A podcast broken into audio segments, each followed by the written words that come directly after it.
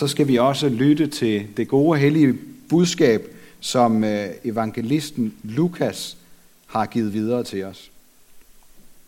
En gang var Jesus ved at uddrive en dæmon, som var stum. Da dæmonen var faret ud, begyndte den stumme at tale, og folkeskarne undrede sig. Men nogen af dem sagde, det er ved dæmonernes fyrste Beelzebul, at han uddriver dæmonerne. Andre ville sætte ham på prøve og krævede et tegn fra himlen af ham. Men da Jesus kendte deres tanker, sagde han til dem, et hvert rige i splid med sig selv lægges øde, og hus falder over hus. Hvis nu også Satan er kommet i splid med sig selv, hvordan kan hans rige så bestå? I siger jo, at jeg uddriver dæmonerne ved Beelzebul. Men hvis jeg driver dæmonerne ud ved Beelzebul, ved hvem uddriver jeres egne folk dem så? Derfor skal de være jeres dommere. Men hvis det er ved Guds finger, at jeg driver dæmonerne ud, så er Guds rige jo kommet til jer. Når en stærk mand fuldt bevæbnet vogter sin gård, kan hans egen dele være i fred. Men kommer der en, der er stærkere og overvinder ham, tager han straks alle de våben, som, han havde, som den anden havde sat sin lid til, og fordeler byttet. Den, der ikke er med mig, er imod mig, og den, der ikke samler med mig, spreder. Når den urene ånd er drevet ud af et menneske, flakker den om i øde egne og søger hvile, men uden at finde den. Så siger den, jeg vil vende tilbage til mit hus, som jeg er drevet ud af. Og når den kommer, finder den det fejet og prydet. Så går den ud og tager syv andre ånder med, værre end den selv, og de kommer og flytter ind der. Og det sidste bliver værre for det menneske end det første. Mens han sagde det, var der en kvinde i skaren, der råbte, Salig er det moderliv, som, øh, øh, som bar dig, og de bryster, du digede. Men han svarede, Ja vist, salige er de, som hører Guds ord og bevarer det. Amen.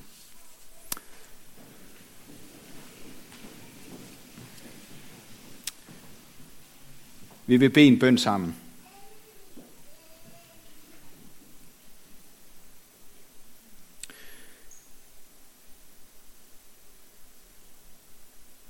Jesus, du, øh, du kan se, og du ved, at vi er kommet i kirke i dag, og vi hører dine ord, og vi hører dem som hårde ord. Jesus, jeg beder dig om, at, øh, at du vil åbne dit ord for os. Jeg beder dig om, at øh, vi må se det land, som du vil åbne til os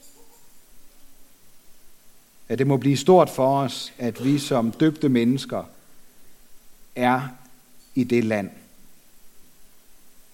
Vi beder om din velsignelse over os. Vi beder også for børnekirkelederne, alle børnene, som er nedenunder. Vil du også være med dem og give dem en god tid sammen der. Amen.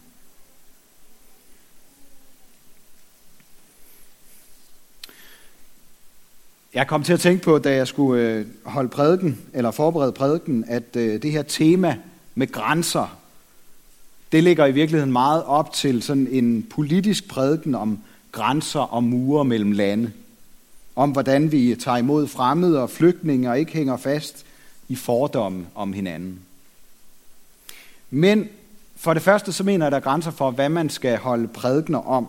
Hvad man skal sige i en prædiken. Og for det andet, så tror jeg, at det i dag handler om nogle andre grænser. Der går en usynlig grænse mellem dem, der hører Guds ord og bevarer det, altså lever efter dem, og så dem, der ikke gør. Og uanset om vi kæmper meget eller lidt for at leve det gode liv efter Guds vilje, så har vi alle sammen, uden undtagelse, en tendens til at krydse grænsen eller skabe vores eget lille område eller land, hvor det er os selv, der er konge, og hvor vi bestemmer. Og lynhurtigt, sammen med det, så kommer fordommene frem over for dem, der ser anderledes på livet, end vi gør. Vi sætter grænser op. Sådan som de er, sådan vil jeg ikke være.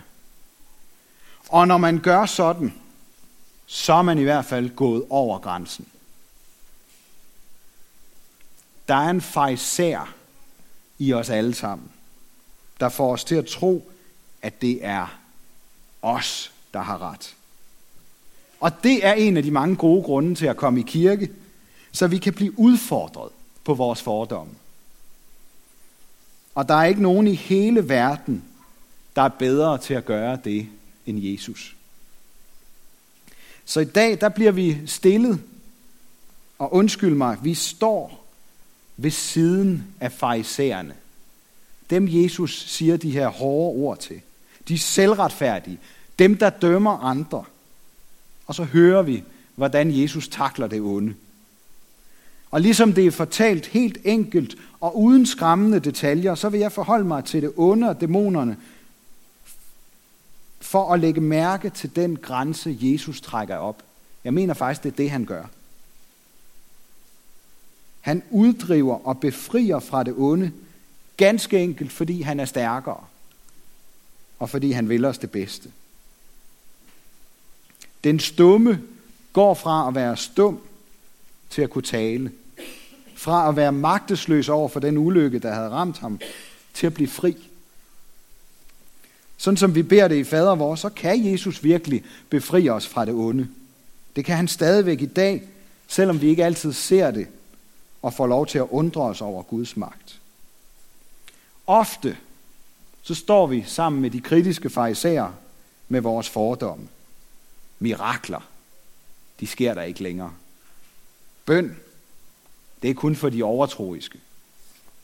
Og Jesus kan vi kun leve op til, hvis vi var meget vellykkede og dedikerede kristne.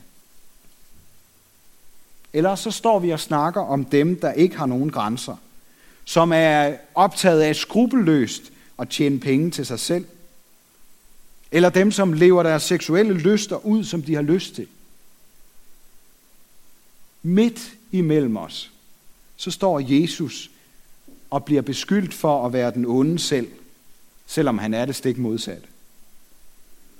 Det giver ikke mening, siger Jesus, at beskylde mig for at bruge den ondes magt til at fordrive den onde. Der går en grænse mellem godt og ondt. Det ved vi godt. Vi har bare sådan en uhelbredelig tendens til at sætte den grænse, så vi er på den gode side, og de andre er på den knap så gode side. Jesus sætter grænser anderledes. Det er ikke dem, der skilter med deres fortræffelighed, der er de gode. Det er ikke dem, der mener at have styr på deres liv, eller aldrig har brug for tilgivelse, der er gode kristne. Det er dem, der har fundet ud af, at de ikke har en chance for at vinde kampen mod det onde. De, der har opdaget, at de er på den forkerte side af grænsen, at de ikke er gode nok og slet ikke kan leve op til den standard, Jesus sætter for det gode liv. Mange gange så tager vi kampen op imod det onde og alt det, der ødelægger vores liv. Og det skal vi endelig blive ved med at gøre. Men så glemmer vi, at vi ikke selv kan vinde den kamp. Uden noget andet at fylde vores livs hus med, så bliver det sidste værre end det første, siger Jesus. Hvad må han hentyder til, når noget bliver syv eller otte gange værre end det første? Jeg kan ikke lade være med at tænke på det såkaldte arabiske forår som et godt billede på, hvordan det er, når man fjerner et onde, uden at sørge for at fylde ud med noget bedre. Forfærdelige diktatorer skiftet ud med IS, som har vist os en form for ondskab, vi havde svært ved at forestille os.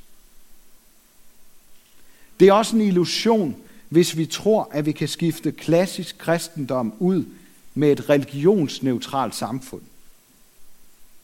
Og for at gøre det lidt mere personligt, det nytter i sidste ende ikke noget at leve et godt moralsk liv, hvis vi tror, at vi selv kan holde vores hus rent. Vi overvurderer os selv og vores vilje til at gøre det gode. For mig at se gør Jesus op med troen på, at det gode i mennesker vil kunne redde verden. Det er vi hverken gode eller stærke nok til, desværre. Derfor har vi ikke bare brug for at lytte til hinanden for at få ryddet fordomme af vejen. Vi har brug for at høre Guds ord og bevare det. Altså lad Guds ord og vejledning sætte grænser for det gode liv. Det måske allervigtigste, vi kan tage med os fra Jesus i dag, det er, at han ikke kun vil befri os fra det onde, men også befri os til det gode liv. For det var ikke kun det folk, som Moses gik i spidsen for, der fik lov til at komme ind i et land, som Gud havde givet dem. Jesus vil ligesom Moses, og som den profet Moses talte om, stå frem midt imellem os og vise os vejen til Guds land. Ligesom Kanaans land har det land, Jesus inviterer os ind i, også grænser.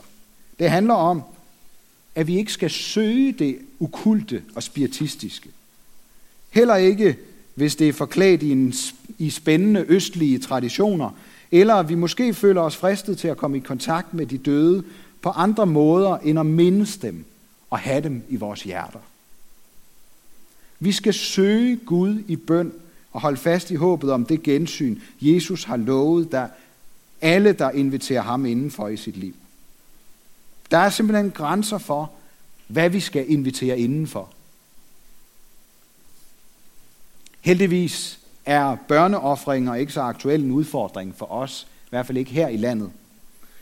Men gravide mødre og hårdt ramte ældre udsættes for et stigende pres for at afbryde barnets eller deres eget liv og sætte en grænse, som det dybest set kun er Gud, der skal sætte.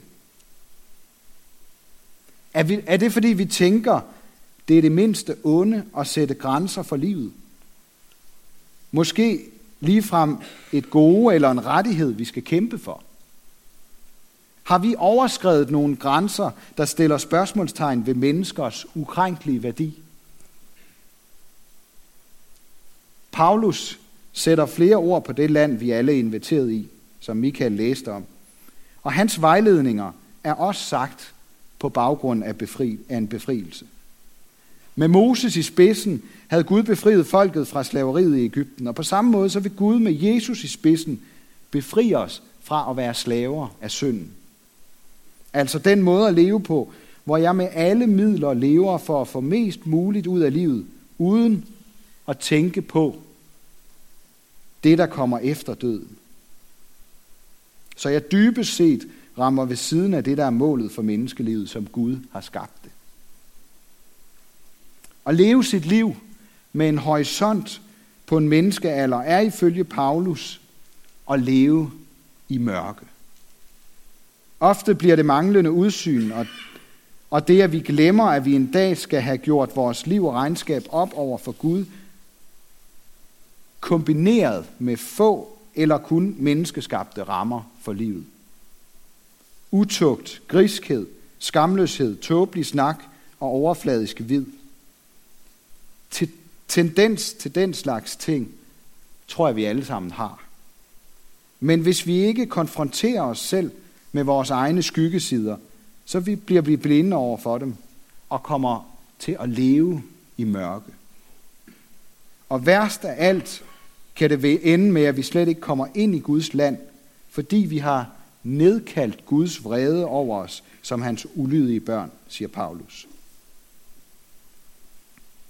Mange religioner finder deres drivkraft i advarsler og skræmmescenarier. Det gælder jo også for eksempel sundhedsapostle og klimaprofeter, der truer os med et kortere liv eller jordens undergang, hvis vi ikke tager kampen op. Jeg er sådan set tilhænger af både sundhed og klimakamp, men jeg tror også, at jeg har opdaget, at det ikke er vores alvorligste problem. Det mest fatale, det er, hvis vi bilder os selv eller andre ind, at evigheden og Guds land kun er en tvivlsom drøm om det gode sejr til sidst. Dybest set handler kristendommen ikke om at skræmme os til at leve på en bestemt måde. Bibelens eneste budskab er ikke, at det ender galt.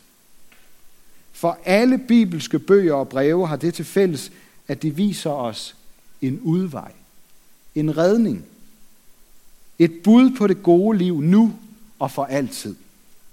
De fortæller om et hjerte, der banker af kærlighed til de mennesker, han har skabt. Vi skal ikke leve efter de ti bud af frygt, sådan som vi overholder landets love, for ikke at blive straffet og få bøder og sådan nogle ting. Men vi skal gøre det i tro på, at det er det bedste for os. Hvis vi lever i lyset fra Jesus og hans ord til os, så skaber han godhed og sandhed og retfærdighed.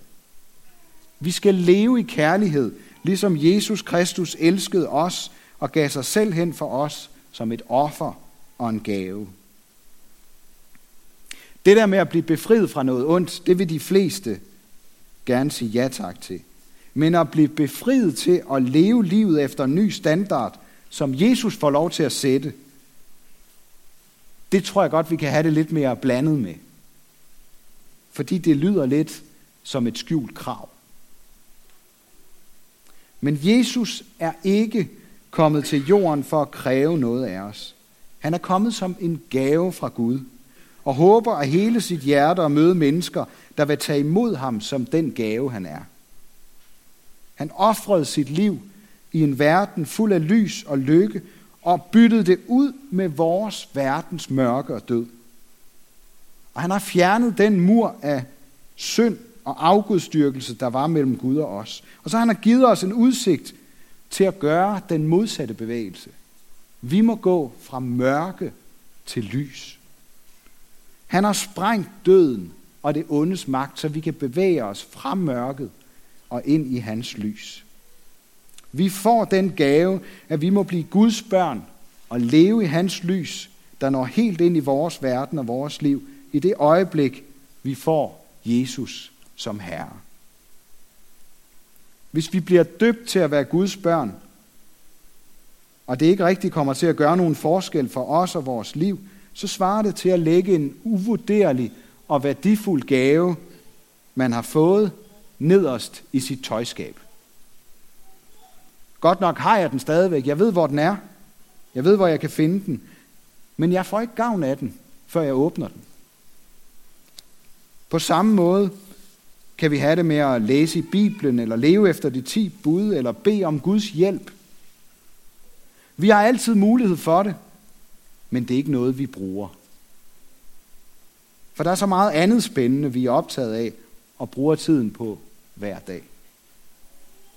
Grænsen mellem lys og mørke bliver udvisket, og vi kan ikke længere kende forskel på godt og ondt, fordi vi selv bestemmer, hvad vi synes lyder mest rimeligt. Og det, vi synes lyder rimeligt, det er så det gode. Og det urimelige, det er det onde. Kære venner, I er lys i Herren. Lev som lysets børn. Vær stolte af at være kristne, og prøv det af, om det faktisk gør livet bedre og mere lykkeligt. Ikke nødvendigvis lettere, men mere sandt og betydningsfuldt. Hvis vi lever med Guds leveregler som grænser for det gode liv. Pak Guds gaver op og lev det liv, han har åbnet for os med sit kærlighedsoffer. Det vil vi aldrig nogensinde fortryde, at vi gør. For der er ingen grænser for, hvor meget godt Gud har til os. Ære være Gud, vores far, der har skabt os i sit billede. Ære være Guds søn, der tog vores straf, så vi kan blive fri. Ære være Helligånden, ham der gør Guds kærlighed levende for os.